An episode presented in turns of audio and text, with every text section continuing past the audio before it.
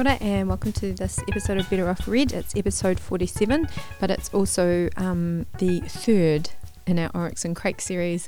Um, I'm Pip Adam, and today I'm talking to fiction writer Antonia Bale. Um, so, this is the third time I am going to talk to a writer about Margaret Atwood's Oryx and Crake. And um, one of the things that has happened um, in the last three sort of conversations is that um, I've really enjoyed being let into someone else's reading experience. And through talking about the book, things have shifted in my brain. When I first started the series, I wasn't fully convinced about Oryx and Crake. I wondered if possibly I'd chosen the wrong book and maybe it was a little bit dated. But through talking to everyone, I sort of have realized and you'll hear it especially in this in this episode where I talk to Antonia Bale who read Oryx and Crake first um, quite a few years ago in one big feverish sort of weekend and then immediately went and bought the other two books and read those.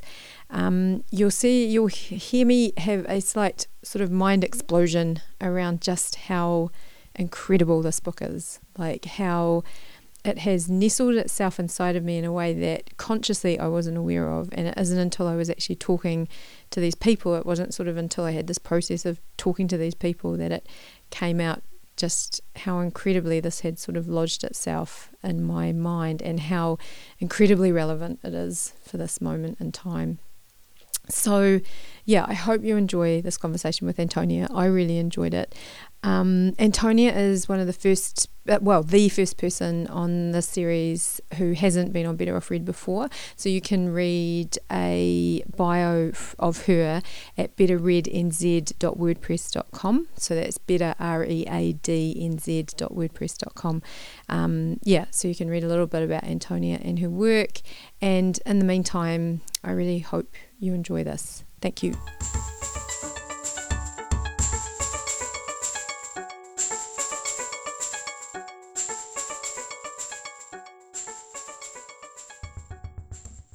Blood and Roses was a trading game along the lines of Monopoly.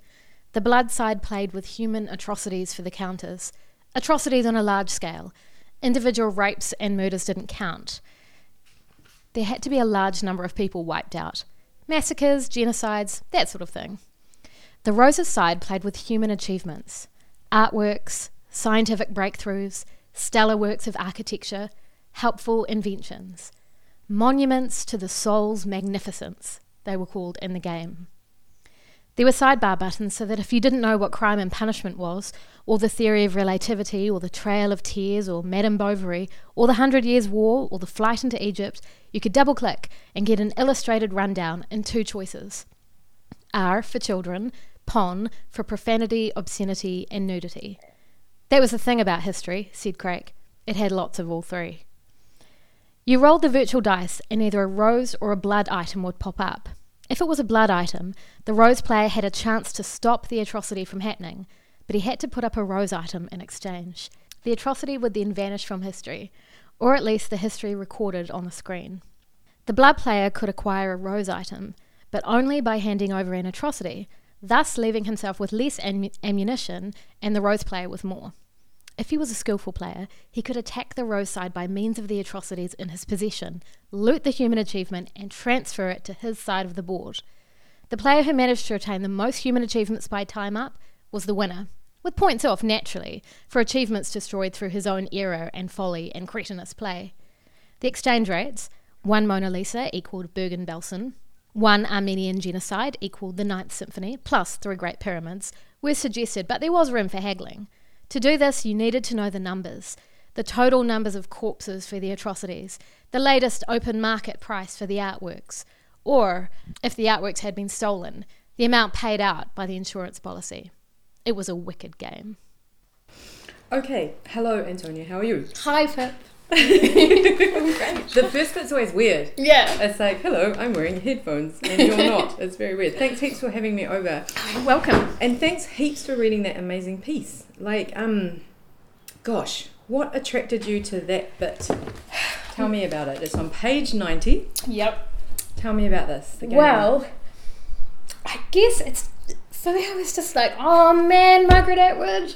like she just pushes it. She just pushes it so far because this is a, a game she's describing, a game, you know, that children can play. There's an R for children.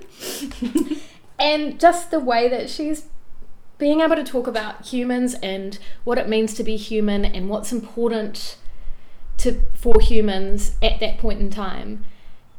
I, I mean, the fact that it's kind of like the it actually doesn't say it where I read it, but there's a bit where it basically says, okay, so the atrocities are always going to win. Mm. And it's like, oh, like this is her vision of, you know, humans and, and where we are. And I guess I was just kind of appalled by it when I read it. And I just couldn't stop reading it. and also, she kind of also she traverses like there's a a, a later bit, uh, the next page over, where she's listing some of the the human atrocities and then some of the you know monuments to the soul's magnitude, and she just is traversing such wide ground and it and it's and it sort of ends like she she does this thing where she's like slavery in the American South, King Leopold in the Congo, the Russian Revolution, Stalin, Hitler, Hiroshima, Mao, Pol Pot, Idi Amin, Sri Lanka, East Timor, Saddam Hussein. Stop it, says Snowman. And like this was written in like t- early two thousands. Yeah, I think it's 2000 and Yeah. yeah. And she's she's like I feel like she's taken right up to that point, like Saddam Hussein is the stopping Mm. point. Mm. And it's like, oh, like everything feels for me very kind of close and uncomfortable. And Mm. I really loved that. Yeah, and it's that it's that weird um it's that weird tonal thing as well. Oh. Eh? Like I mean, there there is The accumulation. yeah, and- yeah, Yeah. Like it's just and and just the idea that um we're and you know these these horrific things are being presented as part of a game, which is just such a horrific Oh. idea.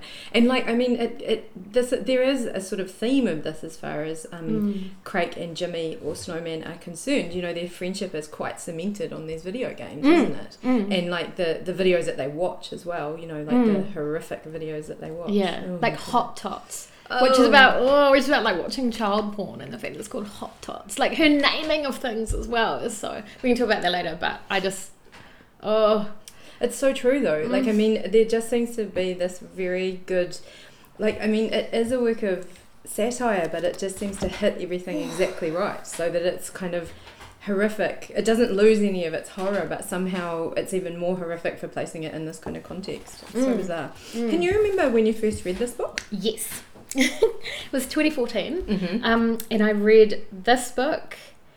Um, so I was I was doing some writing um, from the future. Mhm. I was writing these newspapers from um, a hundred years in the future, and um, so um, my writing partner Nick, partner Nick Potter said, um, "You need to read these books."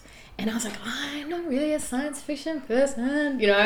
He's like, you need to read these books, and I actually hadn't read any Margaret Atwood before either, Mhm. so I didn't have any sense of, you know, like a, a lot of people are like, oh, blind assassins. I Mhm. had no sort of sense of who she Mhm. would be, and um, MaddAddam had just it was like on the shelf at Unity in hard copy, like it had just come out, and so I hold myself away, and for maybe it was like four days or a week or something. I read Oryx and Crake, then the second one, Year of the Flood, and then MaddAddam, all in one like crazy intense burst. it was like on the phone to Nick all the time, going, "Oh my god, I love this book. The future is a really frightening place." Like, ah.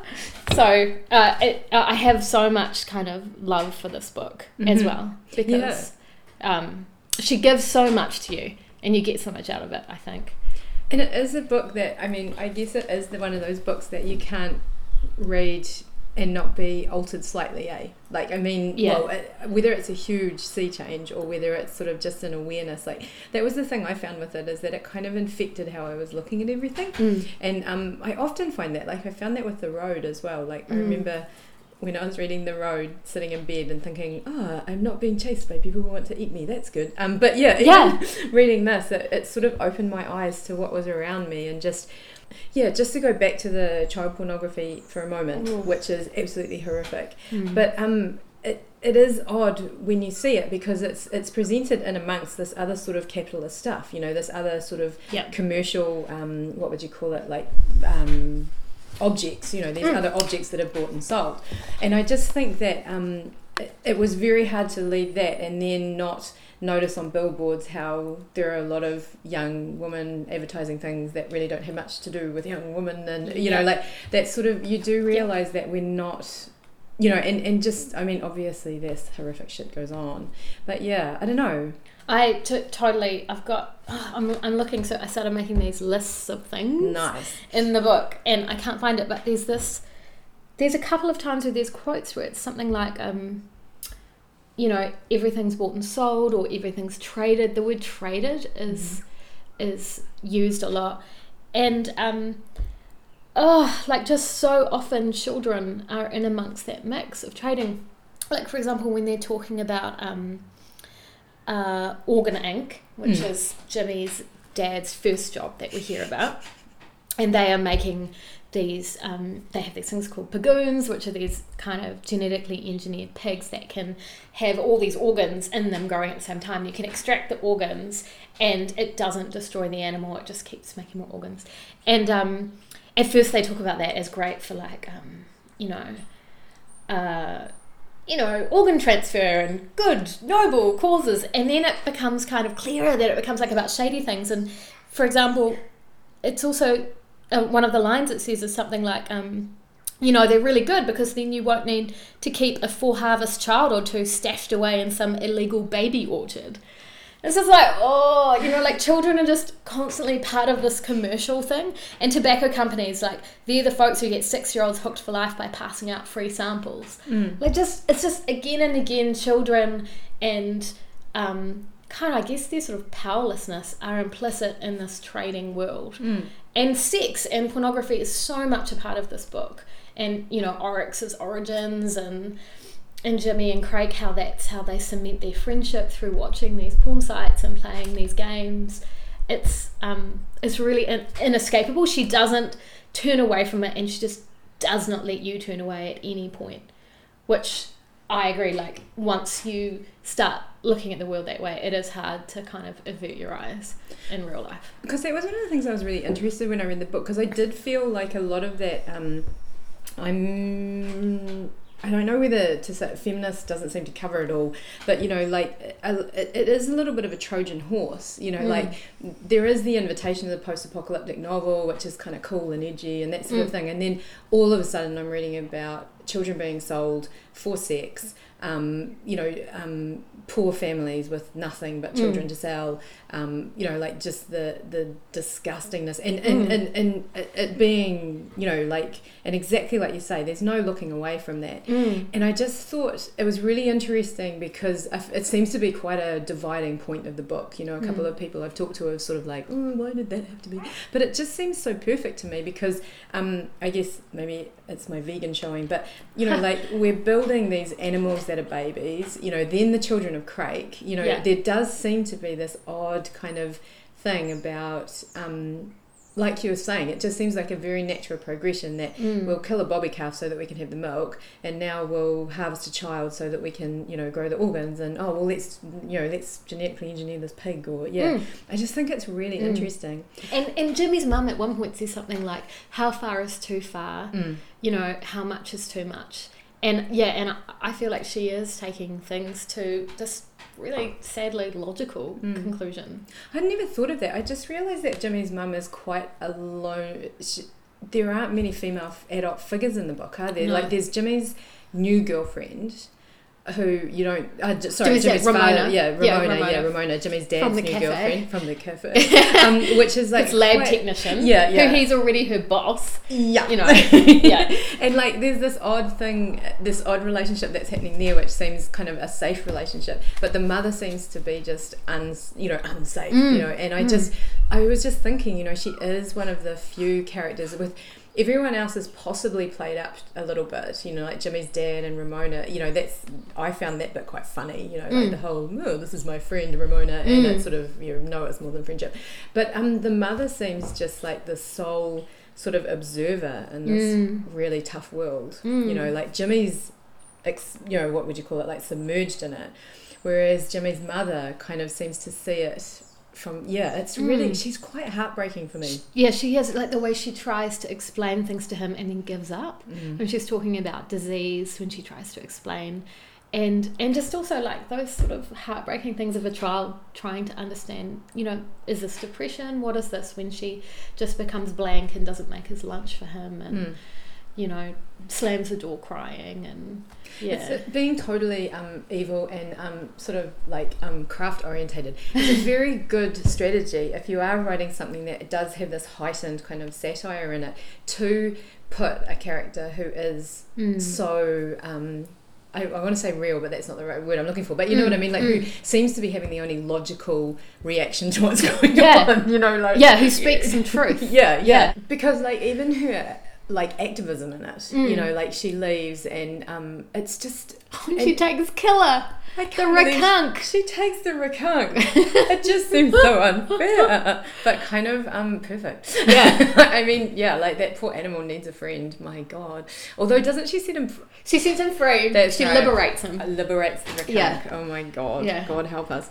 Um, but yeah, I mean, there is something really. The thing that I keep realizing the more I talk about this book is how many layers there are. To oh it. god yeah. And um, I, and like I say, I really feel like that that story of Oryx and that story of what it is possibly to be woman and mother and daughter and exploited and you know victim in this world is very carefully and even the female children of Crake are kind of Mm. interesting as well.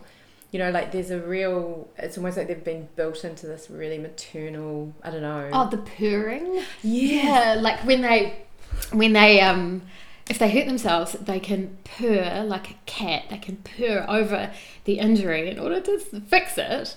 Because what did he say? He programmed it so it's the same as kind of ultrasound or something. Like yeah, but yeah, there are all these images of the children of Crake women who are cooking with the children, purring over someone, and then the children of Crake men are like peeing the circle to keep predators out with their with their special urine which has been programmed with special things that like you know yeah they are quite I agree there It never occurred to me that it was a literal pissing competition, but yes, Yeah. that is- I forgot about that. It's so true. It's so true. And like, I guess um, the the sex the sex life of the children of Crake Oh, is also interesting. great. like all the you know the brightness and the the wonderfulness and the no fighting and the just the very um it just seems very matter of fact and kind yeah of I don't know. It's so odd. It's so and odd. everyone gets their turn because wasn't it something like every three months Mm. you get a go Mm, like yeah. so, so so so there's no need for lust or unrequited love or or anything you you know you, you you're gonna be fine yeah, it'll be great. yeah and you get five isn't it like quintets I think so. like one woman and four men so that there's no ownership of babies or whatnot either like yeah all the things that he's kind of thought about to sort of program out our humanness in a way territory and lust and and it's just and even rape which is Yeah. interesting that, Yeah. you know he was like you can't be raped because of the the way it's mammalian and if someone's not into it then the other person can't be into it either like it that that i thought was interesting too It was incredible. Like I think it- it's so interesting, like and horrifying. Like I must admit that was part of it that I thought was horrifying because, you know, like um, I've got a friend that always jokes about this prayer where she says, um, "God save me from what I want," you know, and I just think like this idea that one person would have this, you know, would say, "This is a problem. This is a problem. Mm. This is a problem," and especially someone like Crake who has not been lucky in love, Mm. you know, who has, you know, this- parents, like his dad and his mum, both died horrible deaths, Yep. And his uncle, which sounded like he had a hand in that horrible death. Whoops. Yeah. Good old Crake. But yeah, it is. It, it was. It's a really interesting idea, and I think that again, craft wise and like writing wise, what an amazing narratorial kind of thing to sort of like build your inner fears and your inner mm. desires into like a character, into these into these beings that sort Yeah. of move around, and and then to leave Jimmy with like to leave Snowman with Yeah. them, so that you've got this weird. I don't know, like it's all this it feels almost deconstructed in the Mm. way that it's told. You know, I don't know. Mm. It just works so well. And then the other thing, which I loved, was to have then the your creation not do what you wanted it to do. So, because he has this whole thing about wanting to program out God and their thoughts of Oh, God and whatnot, and they just immediately and and it was like God and um deifi- de- deification and symbols and things, they immediately and stories, origin stories, they immediately just start doing it. Yeah. Like thinking of Crake in heaven, like they talk about it in the sky when snowman goes away, they build a snowman and then start, you know, like praying to it to help him. Go. Like they immediately do these sort of human things that he had programmed them not to do, and that was that was great too. I love Like- that, but I love the bit the that weird thing how Snowman had some information, like you know, Crake had said, "Watch out if they start making icons," you know, "Watch out if they start Yeah. doing this," and then it was just, ah, I think again that just shows what a brilliant storyteller she is because these little clues were kind of breadcrumbed throughout, Yes. and then when they happen, you're like, "Oh, hang on, oh, Shit. whoa, we're Yeah. not supposed to be doing that," and I just thought, ah, it was just so marvelous. Um, I really want to talk about Oryx because I, Yes, I please. just I had this odd thing Yes. where I realised last week after talking to two people I had not talked much about Oryx and I think part of it is because I am nervous about talking about her origin story Mm. you know so um, Mm. Oryx is someone who Jimmy and Crake see as a child having sex in one of the pornograph pornographic um, Hot videos hot tots Oh. and um, they Jimmy falls into some kind of love with her, Mm. and um, they take a still photo of Mm. her, and somehow Crake turns up. I mean, Oryx turns up later. Mm. Yeah, And, there's um, like three times that in history, or is there like there's that also that kind of or is, yeah, because there's she she's she's doing this. um Oh God, it's so like what do we tell? Like it's Yeah. like she, it sounds like she and these other little girls are licking cream off a man's penis, and she just turns and looks out at the viewer, and that's what Jimmy's like. Mm.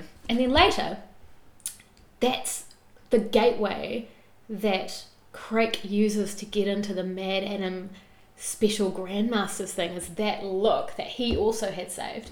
And then we hear this thing about these this teenager who's been found in a garage in San Francisco as a sort of a sex slave and sh- he sees a picture of her on TV and is like, oh, that's her.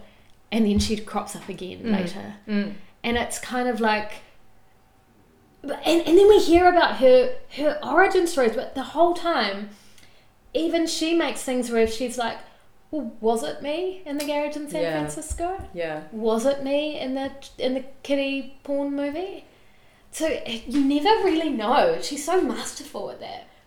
And and and she's so clever. So so we learn that she's you know oryx is in this in this sort of village and jimmy is obsessed with figuring out where and when.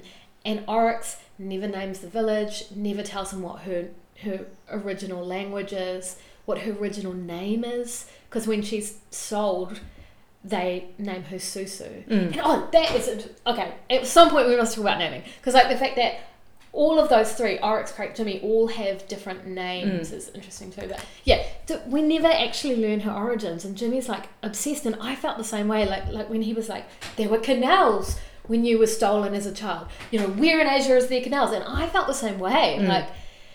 But the fact that you can't pin it down to a particular person, for me, felt like she does become the every Mm. every Mm. child, every exploited child, Mm. exploited woman. It's just sort of masterful. Is is masterful. It- sort of masterful. Is masterful. It's really funny because like it was when I first read it. There's a there's a scene um where Jimmy is talking to her about you know where she's from, and she is she has this very detached way of explaining the Mm. story.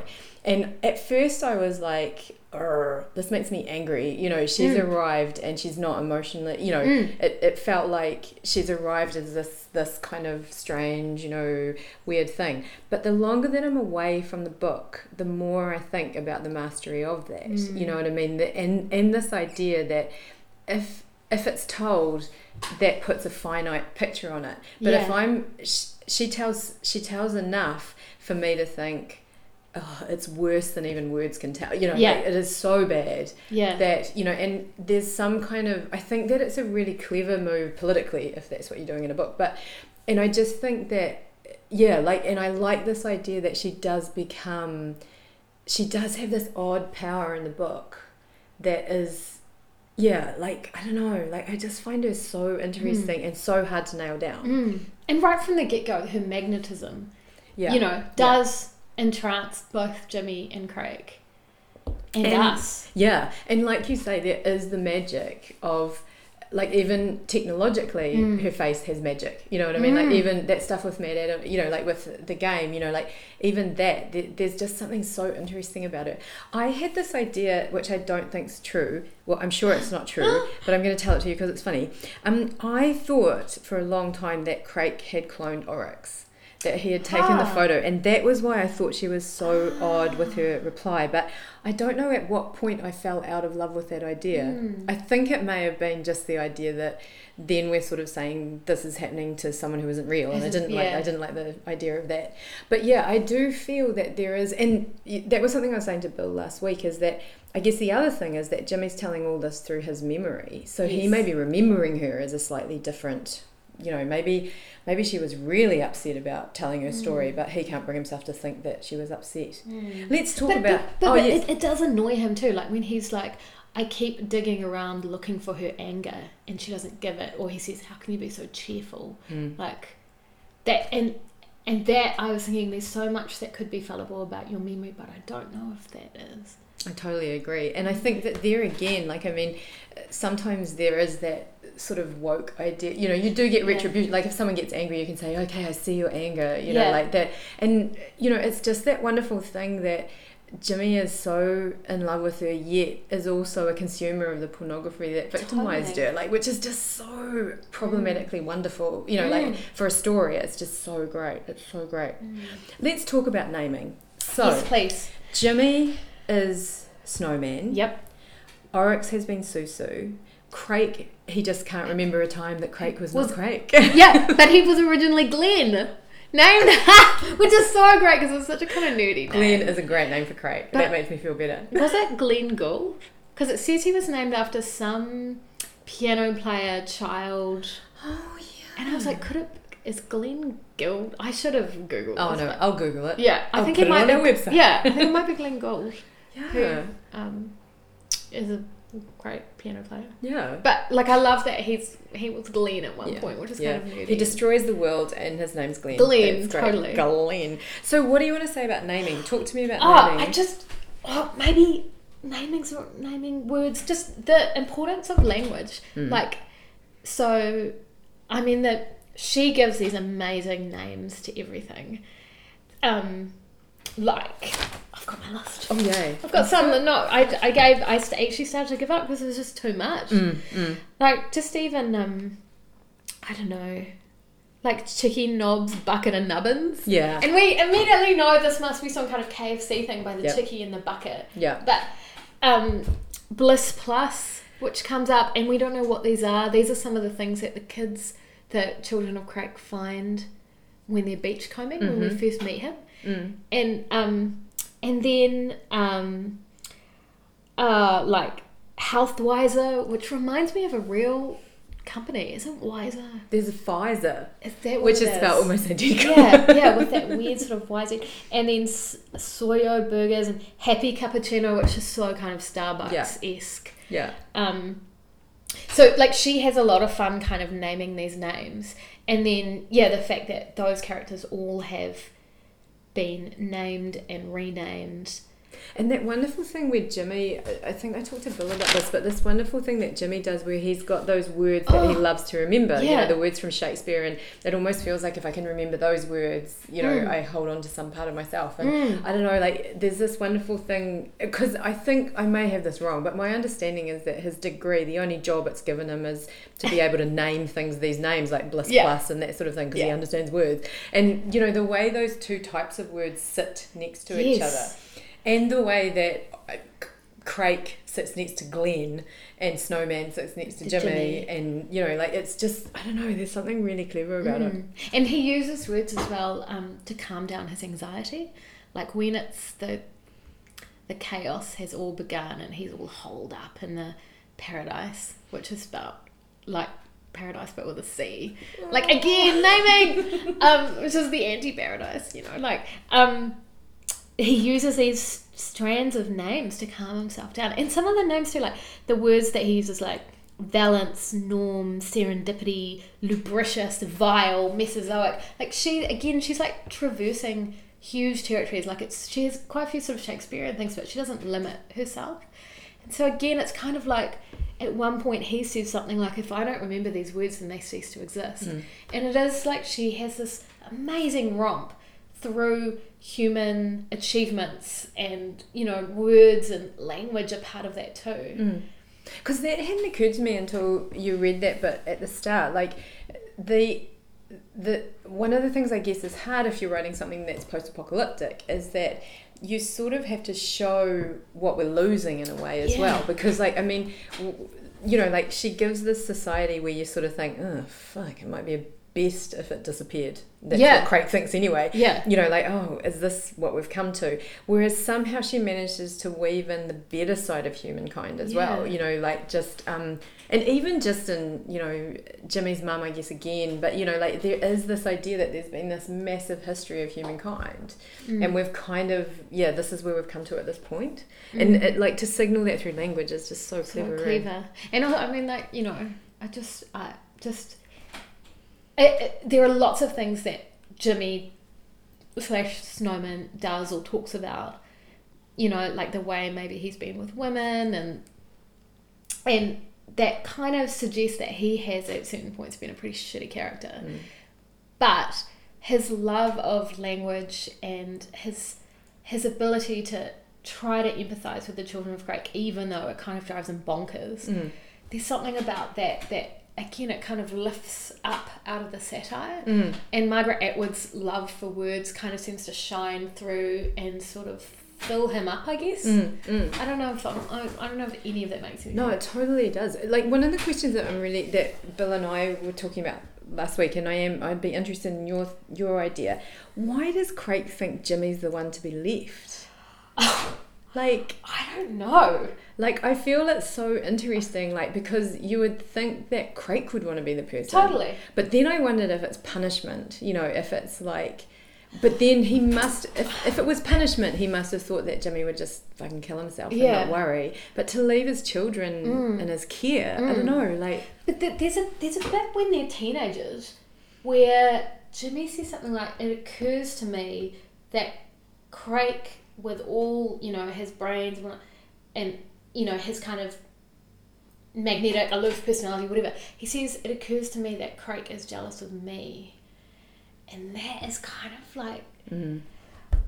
maybe there's something. Yeah, yeah, and, and it does. I mean, that's the other thing that's so clever about it is that a lot of the time it comes down to this friendship. You know, Mm. this really Mm. weird, needy, kind Mm. of strange friendship Mm. where Jimmy kind of bumbles into it. Mm. And like, just the stakes are so high for Jimmy. I don't know, yeah, I just think it's so interesting because I do feel like there is something going on. And, you know, I did wonder if maybe it was something about the fact that you know, Crake wanted someone less intelligent because he thought he would have more feelings, or yeah, I just don't Mm. know. I mean, it just feels like maybe Jimmy's more of the Renaissance man than what Crake is, or yeah, I don't know. It just, Mm. I just keep thinking about it. It's so wonderful. Because they do have that weird kind of um, thing where comes up maybe three or four times where it's like you're either a numbers person or a words person. And Crake is like, I'm a numbers person, but you, Jimmy, you're a words person. Mm. And to me, I was like, the words person is the one that gets saved, like being a words person. I was like, ah, so great. And I don't know, it's like, it's funny about Crake Hay because when I first read it, I didn't like him at all. No. But then there are things that I realised later, like when he gives Jimmy the job at Re- RejoovenEsense. um, actually, you know, at first I was like, oh no, he's bringing him into his horrible plan. But it's at a point when Jimmy's really struggling.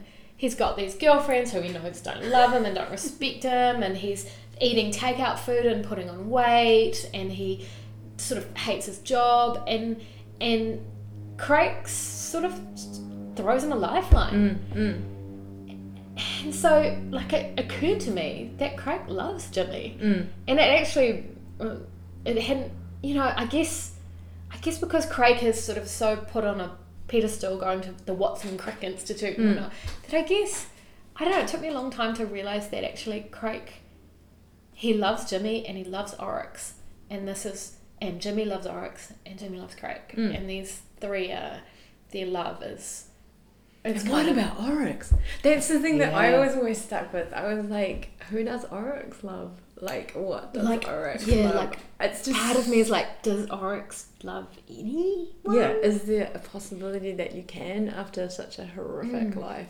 But she does seem to like the children. Like she, Yeah, Jimmy Yeah. gives her that amazing job where she, um, she's their teacher. yeah, it's just such a beautiful. It's, It's some of my really beautiful. parts. Yeah, it's so kind of Venus de Milo sort of is how I weirdly imagine it. Yeah, yeah, yeah, totally. I mean, like, I just imagine because she goes into the, you know, their environment naked, and then, you know, like, there's been, there's this weird thing where they have to slowly introduce them to the idea, and I don't know, it's just so marvelous. And yeah, and, and like, um, I just, that's what I really love about this book. I always like books like this, where I think, you know, this is a completely different novel if it's told from Crake's point of view. It's a completely different novel if it's told from Oryx's point of view. You know, like, the, the portrayal of Crake is coming completely through Jimmy you know, Jimmy is angry, I think. Yeah. He's a little bit fucked off how things have turned out. Um, he's jealous, you know, he loves Oryx and, you know, Oryx is seeing Crake as well. You know, he's, it's really, I don't know, like, I just think that the three of them are just such an interesting, to then leave one of them alone like that is just so interesting. And, like, haunted by these ghosts of the two Mm. of them, which is the children of Crake. It's just so clever. Mm. It's so clever. And and I do feel like the more you sort of think about it, this book gives you more. Mm. And that's what I like it gives you more on so many levels. It gives you more the way that you think about politics and capitalism and, you know, the planet and climate change, which is so masterfully sort of thread through the whole thing. But it, even on that kind of human relationship level, it just keeps sort of giving. Mm, mm. And maybe I'm just totally drinking the Kool Aid, but I No, no, I think you're right. I think you're right. And like that thing of climate change is so interesting because like um when I talked to Daniel, we were sort of a bit like, oh, genetic engineering becomes the downfall of the planet. I'm not sure that's going to happen, blah, blah, blah. But the weird thing about it is the way that climate change is kind of boiling away in the background, and Mm. that is not everyone's. That's that- not where their main Yeah. eye is on. Their yeah. eye is on making money. Yeah. Their eye is on making more products. Their eye is on making consumers. Yeah, and contagion, like disease, is a, is is something they're really concerned about Mm, as well, and you know, keeping people in and keeping people out. But yeah, because even she, Jimmy's mum, talks about how she had some, uh, like her grandfather's grape farm or something. like, Oh, yeah. you know, she's talking about the way that climate change, the climate, how do I say this? The way climate change affected the environment as a kid, and then it just sort of sort of ramps up more and more. Which is kind of terrifying for this moment in time. Mm. You know, like if if a year ago you'd told me that the um, you know president of the United States had Oh. decided that climate change was not a priority, It was a myth. yeah, it was a myth. Yeah. I would have I would have found that really hard to believe. But in reality, you know, maybe this is where we're heading. Like maybe you know, because if you look at Trump's okay, now I'm going to go on a bandwagon, but what it looks like to me from the outside is that he is um, sort of prioritizing business Yep. over everything else. You know, like business can do everything better, and this is a world Yes. where business is. You know, business is booming. You Yeah. know, and like Yeah. and in the same vein, and that weird thing that climate change, we're not going to fix climate change, but what we might do is make a product that people can buy. And, you know, like those people in the pleb lands, climate change is going to fuck them over way before us. And I don't know, like it, it, it's really interesting because I wonder if by by focusing on the commercialism and the genetic engineering, you know, which I guess is also a natural place as we run out of resources. The resources we may need are fleshy resources, you know, Mm. they're, they're sort of animals and stuff like that.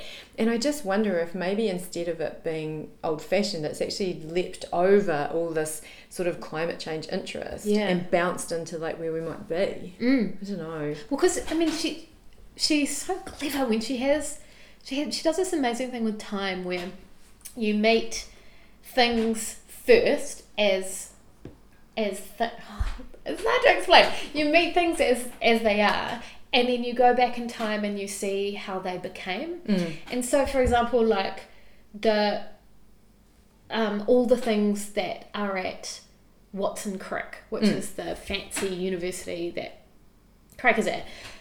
That's where they created the chicken nubbies, and that's where they created the rockulators, which Mm. help um, your oh, what was it like water and air and that kind of thing. And then and then you sort of see them as things that are already in place. And so I don't know where I'm going with this, but I feel like she does this really masterful thing of yeah, keeping your eye on invention, money making creations. And and you, you kind of don't get a point where you go, hang on, why do they need those rockulators? Yeah. yeah. Hang on, why do they need these Yeah. chickens? Because there's no real chickens anymore. Like Yeah. or what you know?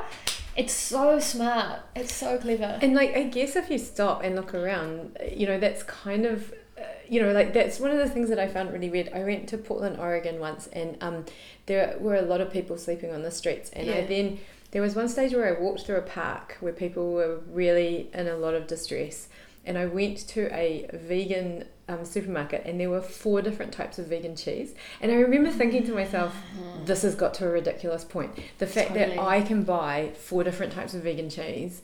You know, when I became vegan, there was no such thing as vegan cheese yet, fucking cashew nuts or something. But you know, like it was just, it was just this moment where I suddenly thought, I'm part of the problem. Was the first thing I thought, but also, it was just this odd thing where, like you're saying, like there's no stopping and thinking, do we? Yeah. you know, do, is it important for me to have a new iPhone every year?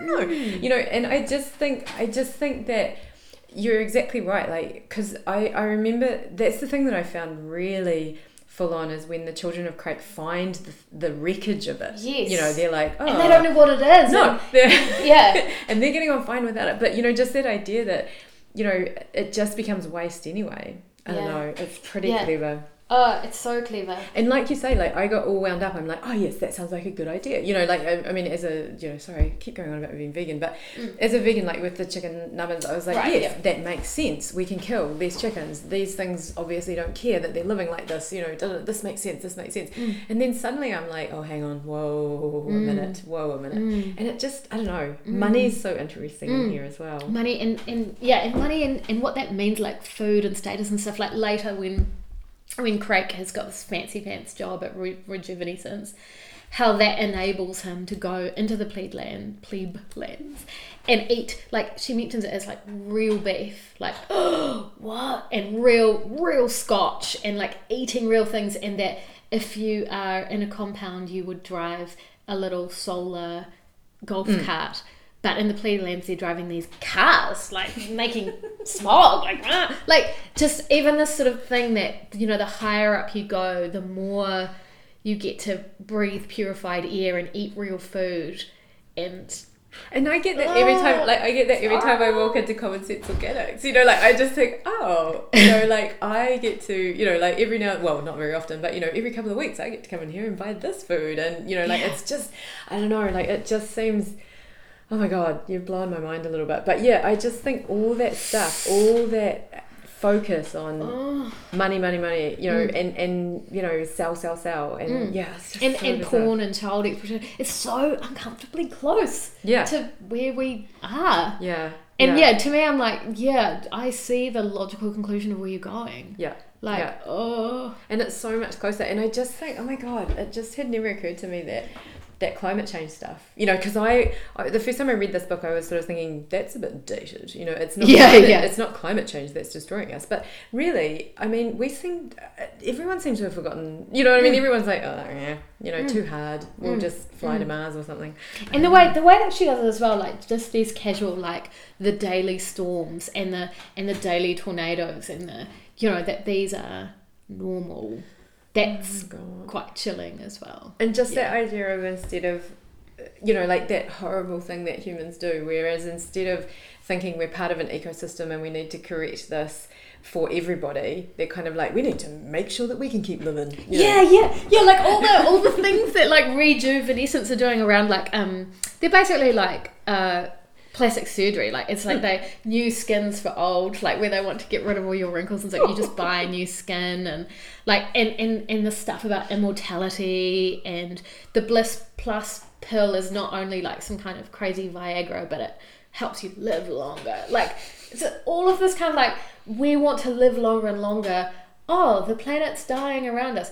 Oh, we want to live longer and longer. You know, like the and, and, it, and it just seems so uh-huh. crazy because like i mean it's such a terrible place you know but everybody wants to live longer and it becomes even immortality becomes commercialized in a way. It's mm. just like it's just like another successful number that you you know oh i live to this you know yeah Yeah. it's just crazy. It's absolutely crazy.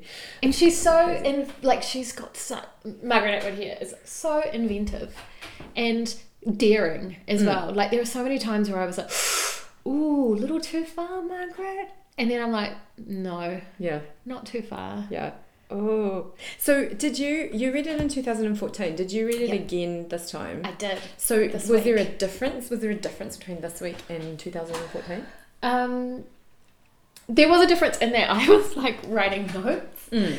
this and trying to think about it in themes, whereas in 2014 I was just gobbling Mm. that right on Yeah. up, real couldn't Yeah. couldn't like you know reading till 3 a.m. could not put this down. Mm. Whereas it, it was a lot more measured this time, yeah and I knew sort of what to expect. But it you know it, it's kind of crazy reading this post Trump election. Yeah. I have to say I know that probably sound everybody's like. Ugh. but, But it really It kind of is. Because it feels like everything is just a little step closer. Mm. Oh, no. I'm sorry to say that. I don't want that to be true, I'm but it feels that. way. It totally feels Just a that little way. bit. Just a little bit. Yeah. And um, so if like most of the stuff of yours that I've read is not set in the future, no, that was what a- do you think? She because I'm the same. Most of the stuff I write is not set in the future either. But I feel like I learn a lot from her every time I read her, and I Mm. just wonder what sort of things do you think you learn off her as a writer? Well, I was really yeah trying to think about that because because my kind of interest in this book is not literary. Like it is Mm. the ideas. yeah, But then, like, the structure is very interesting. The memory, the shifting in time. Um, I think I can definitely learn a lot Mm. from that. And also, yeah, the there's a really sort of there's a real restraint as well as her kind of bold daring with the invention. I feel like with the human characters, there is a lot of restraint around it Mm. and she just kind of drops things in and and leaves them there and she trusts that we're smart enough to kind of Mm. put two and two together yeah.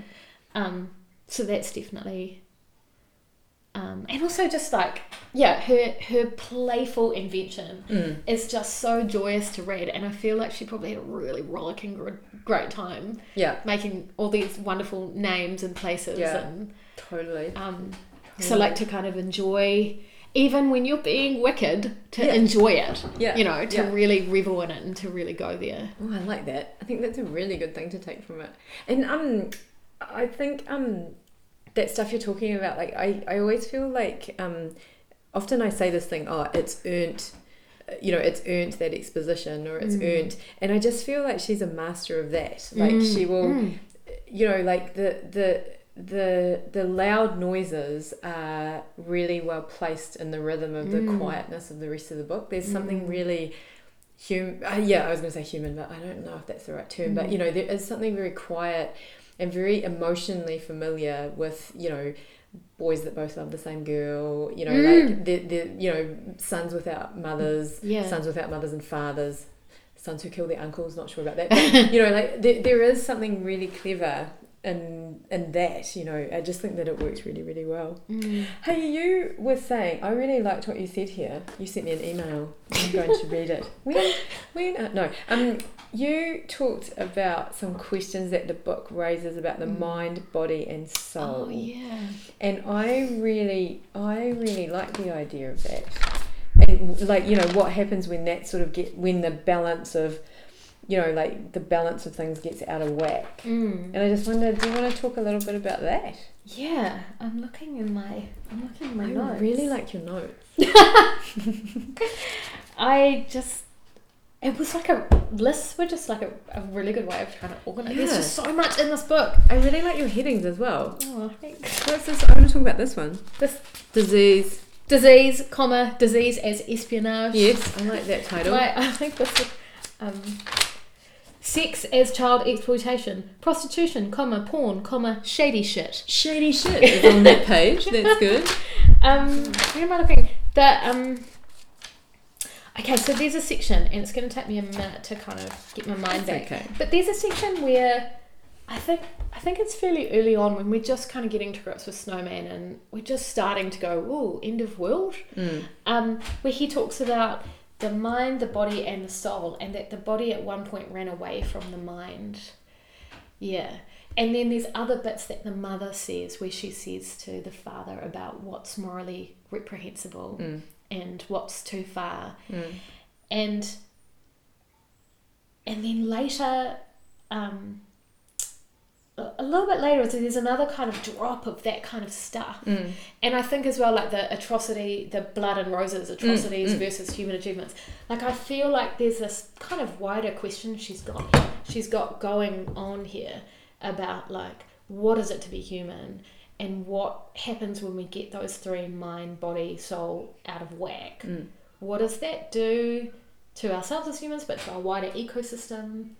And there's that interesting thing of sort of rabbit, um, rabbit, rabbits, no, rapid, Large um, green rabbits. large green rabbits. um, yeah, um, rapid kind of evolution that happens with the children of Crake. hey? Yeah. like it's almost It's like sped up. yeah. Seven year old, what a one year old is like a seven year old, and yeah. and just that fact that um, it's sort of like being, you know, made from scratch almost, and like just this idea. I always think about New Zealand how they like bought the rabbits to shoot and then they bought something to kill the rabbits and then the, you know like Yeah. everything just gets out of control and like with them they're a really interesting kind of being because like that thing you say like Crake is I'm not sure whether he's engineered them this way but there is this idea that they won't have religion and they won't Mm. have a, an understanding of a soul but there does seem to be some weird this idea of balance, I think, is really up for grabs in it, which I think is Mm. interesting because you know, like that idea of ecology and ecological balance and everything is so Mm. important in it. But yeah, I reckon, Mm. and it does often feel like the mind running, the body running away from the mind. Yeah. Yeah, and the and and she talks a lot about the kind of I guess the porn sort of side of things is a bit the body running away Mm, from the mm. mind as well. And also a bit in Crocus, I love there's a certain point where where is talking about, you know, they'll die at 30 and these are the boundaries of how he set these up and he was like oh you can't program out singing and you can't program out dancing like these things like ugh you know because it starts with you know it started with base sort of hum, human dna that there's just stuff you can't get rid of And it's just such a wonderful idea that it's dancing and singing. So, You yeah. can't get rid of like he manages to get out so much. He manages to get out, you know, the, the aggressive urge for sex. He Yes. manages to, he manages to Territorialism. territorialism, all that. But War, can't get rid of violence. yeah And it's, I mean, that, and I mean, again and again in this book, you do get that, uh, you know, that there is some hope in aesthetic and there is Mm. some hope in art and there is some hope. I don't know. Mm. I just, I just think it's so good. What else you got in your book? oh god I so love this idea that we can talk about your book. places Oh, places. education and job roles Oh, tell me about education Oh, and job roles. I started to just it just just told me I couldn't I couldn't keep up my list, but just she's so clever how she comes up with these job roles like geo I'm gonna say it wrong geolonomics. Like it's like geoeconomics I think. Oh, and she's got um, nanotech biochem um, Jimmy's dad's a genographer. You know like just they just I don't know education like okay so this is a list I've got here like what you learn in life skill class yeah. um, double entry on screen bookkeeping banking by fingertip uh, microwaving filling out house applications family hereditary shir- uh, research negotiating marriage and divorce contracts which is marriage hyphen and hyphen divorce hyphen Oh my contract god. because it's all of a piece sort right? of a piece. Yeah, yeah, yeah. um, wise genetic matchmaking, and the proper use of condoms to avoid sexually transmitted bioforms, which was about all we learned in my life skills class. you know, like just she's just just I just feel like she just is. It, her invention is boundless. Mm. Every little thing is imbued with this. This is how we get a sense of what's important to this culture. You know, banking. You know, hereditary contracts like And it's just so marvelous as well because I mean, like, there is that temptation, I guess. You do, I get the sense with it that the whole world is built. Like, that while life skills is going on, there are nine other classes going on, and Yeah. she knows what's happening in all of all those. of But then there's this this wonderful thing where she's like, "This will help me tell my story." You know, like what you need to know is what goes on in life skills, and Mm. and like you say with the naming of all those jobs, like it just feels. I mean, we do that now, don't we? You know, like we keep playing around with words about what things are, Yeah. and yet it's such condensed storytelling. You Yeah. know, like I mean, oh, I, I find it terrifying that there's a genographer. You know, I Yeah. know I know what that means, and Yeah. that sounds terrifying. You know, it's just so marvelous. It's It- just so wonderful. And she's so clever too because, you know, the way that she wipes out humankind is through everybody taking this pill that is not only like Viagra, but it's like an advanced kind of um, birth control Mm. and sexually transmitted diseases control. Mm. And so, right over here in life skills, really early on, you know, like there's just that little drop, and hereditary and family, like gene stuff, just a little drop in. Like, I feel she's just doing it all the way along. And it's just so clever as well because you're kind of like, this is a concern. That's why this will be a, um, you know, like to, to, I think you're so right. Like, no word is wasted. Like, Yeah. I mean, you know, like if I start getting this anxiety, if I start making you realize that there's an anxiety around the wrong children or the Yeah. wrong diseases, then by the time that I've got Crake saying, I'm going to get them to take this pill, and everyone's like, yes, I will line up for that pill, you know, that's Yeah. the best way to um, get rid of everybody is to, you know, infect that pill. It's just, yeah, it's just so clever. She's she's absolutely brilliant. Yeah. Um, what do you want to tell me about the other? I want to ask about the other two books. Oh God. Okay. Um. Now again, I read them in like a frenzied Yes. insomnia rush. You know. So, but I loved Year of the Flood, Yeah. which is mostly centered on God's gardeners. Which we yeah, which we get these funny little hints at because you know Brilliant. yeah, like Bernice, his flatmate at university was Mm. wearing these God's gardeners t-shirts Mm. and and um, I think she was a vegan. Yeah. I think Probably. and then and then you get a sense that the mother, Jimmy's mother, has run off with God's gardeners. Someone mm, says mm. that. So already, like you know, there were these bits where there's God gardeners, God gardeners, and um, and they were doing some some radical kind of activism, like God God's gardeners blowing up a nubbins chickie Yeah. Yeah. take out. Yeah. So, um, Year of the Flood is we actually meet the God's gardeners and find out what's going on, and we learn where the connections might be with some of the key players of this book. Oh my god. I Bum so, bum bum. I want to read it so badly. and then MaddAddam is again like we've we know we've met Yeah, Mad we Adam know we Mad know, Adam. we know what it is it's dictathon. um, well yeah we get it another. So it's kind of like you get to the camera gets to move o- just over here a bit. God. And, and it's so great when you're reading it because you're like, I already know that. Yeah. Or like, you know, you're like, oh God, are they going to eat some, are they going to blow up nubbins? Because I know what that is. Like, and you're already in the world and it's so great. And it must have been amazing to read all three like that, and that Oh. big, um, that big exhaustive feast. Oh, it must have been amazing. I got the first two um, at RTB's. Yeah. But yeah, MaddAddam was in hard, hard copy. I remember when it came out. Yeah, it had a beautiful cover. Yeah, it does Oh have a beautiful cover, and um, and I remember like like walking into Unity being like, MaddAddam must have you know in this like sleep deprived state like must have this book, like this is the you know, and of course it's like yes, this book would come out the one week that I'm frenzy reading all this. It felt so kind of yeah necessary and important and Oh my god, yeah. it's so good. Oh, Um, I yeah. love it. You- I think Year of the Flood might be my fave. Oh my goodness, okay, Even well, more I- well and I don't know. I do like the idea of Year of the Flood because that was I did feel a little shortchanged about um, God's Gardeners. Mm. I did feel a little shortchanged about them. Well, Maybe. you- oh my gosh. You get the you get a full descent into Oh them. my gosh, I would so love that. I Yeah. would so love it. Have you got anything else in your book? Um. What's one more? Oh, but Oh, food. food. Oh, Oh, food. food. Gross. Oh my goodness, just the stuff, all the stuff. Gross. Yeah. I, But oh. but actually, this other this other list that I did is which I ran out of room for, but things from our world and things from that world.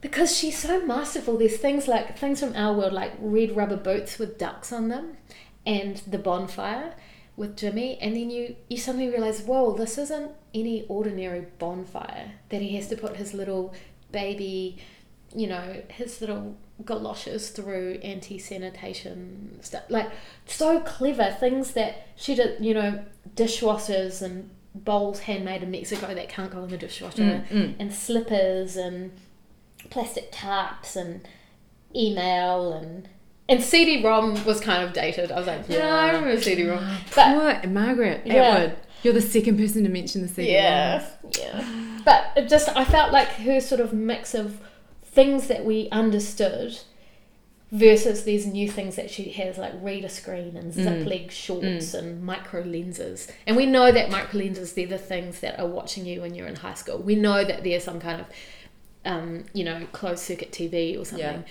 But like, I, I think uh, just so I was so intrigued by how much she would give us something new right near something we understood so that we never had too many sort of gaps Mm. Yeah. in the world. Yeah, and and I think that's such a beautiful explanation. That bonfire at the start, where they're Oh. burning the dead animals. Mm. Um, but yeah, like that that idea that um, these things that we find familiar, that we might find Mm. safe, that we Mm. might find comforting, are Mm. now working through antiseptic kind of stuff, and Yeah. and everything is ruined. You know, like that's what I think is so Mm. So sad, and it's the thing that I sort of held. You know, everything is ruined. Eating is ruined Yeah.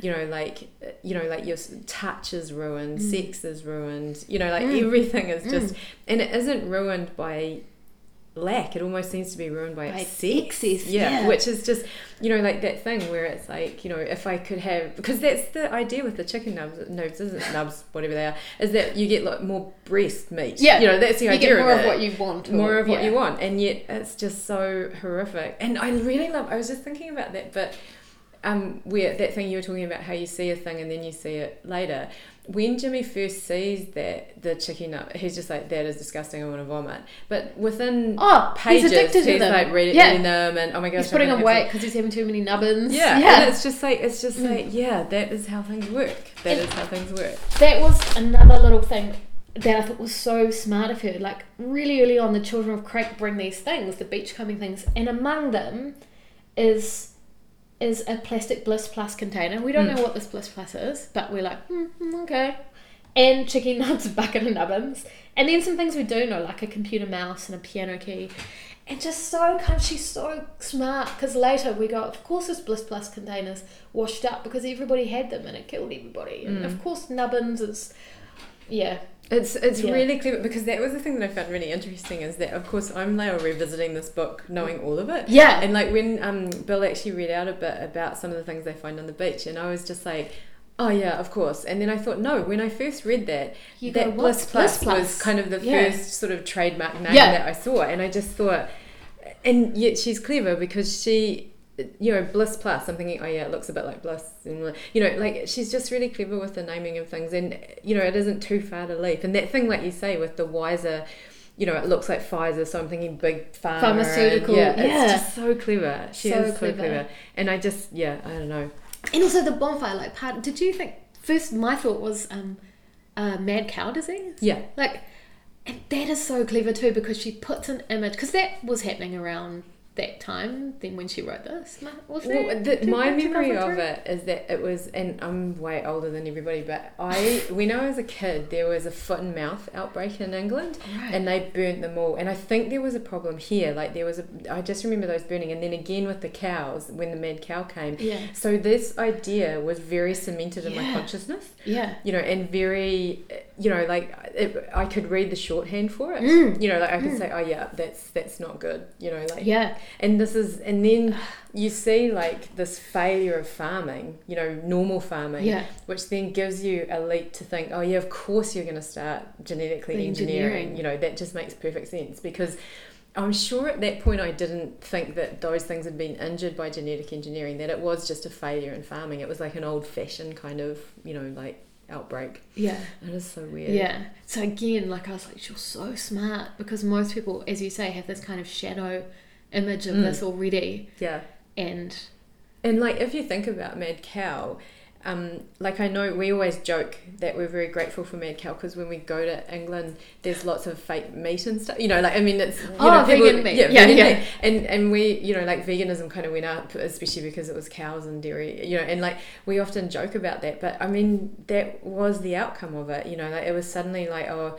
We'd better not feed things themselves, Ooh. and um, but also, oh, let's make these new foods. You know, like new foods, and I just think, it's just that's what I think I really love about her, and I think is one of the most magnificent things about her is this keen observing eye. Yes. You know, like it feels like a book not written by someone who's hermited away and you know, like you know, lives in a very small Mm. community of people. It feels like someone who's right in the world. You know what I mean? Like completely in the world and you know rustled around by it and having to go to supermarkets and yeah I just think it's so seeing and thinking and yeah. yeah. Yeah it's brilliant. It's Yeah. so good. She's she's She's yeah brilliant. Would that be a She's good place to brilliant. end? Yeah, she's Should we say, brilliant. she's brilliant. She's amazing. hey, thank you so much, Oh, thank you. I've so enjoyed this. I It's loved been it. So wonderful to, you know, revisit it and think about it and talk about it. And I'm so excited to hear the others as Yeah. well. I just, I think they're going to sit so nicely together. I'm very excited. Thank you so much. Yay! Yes.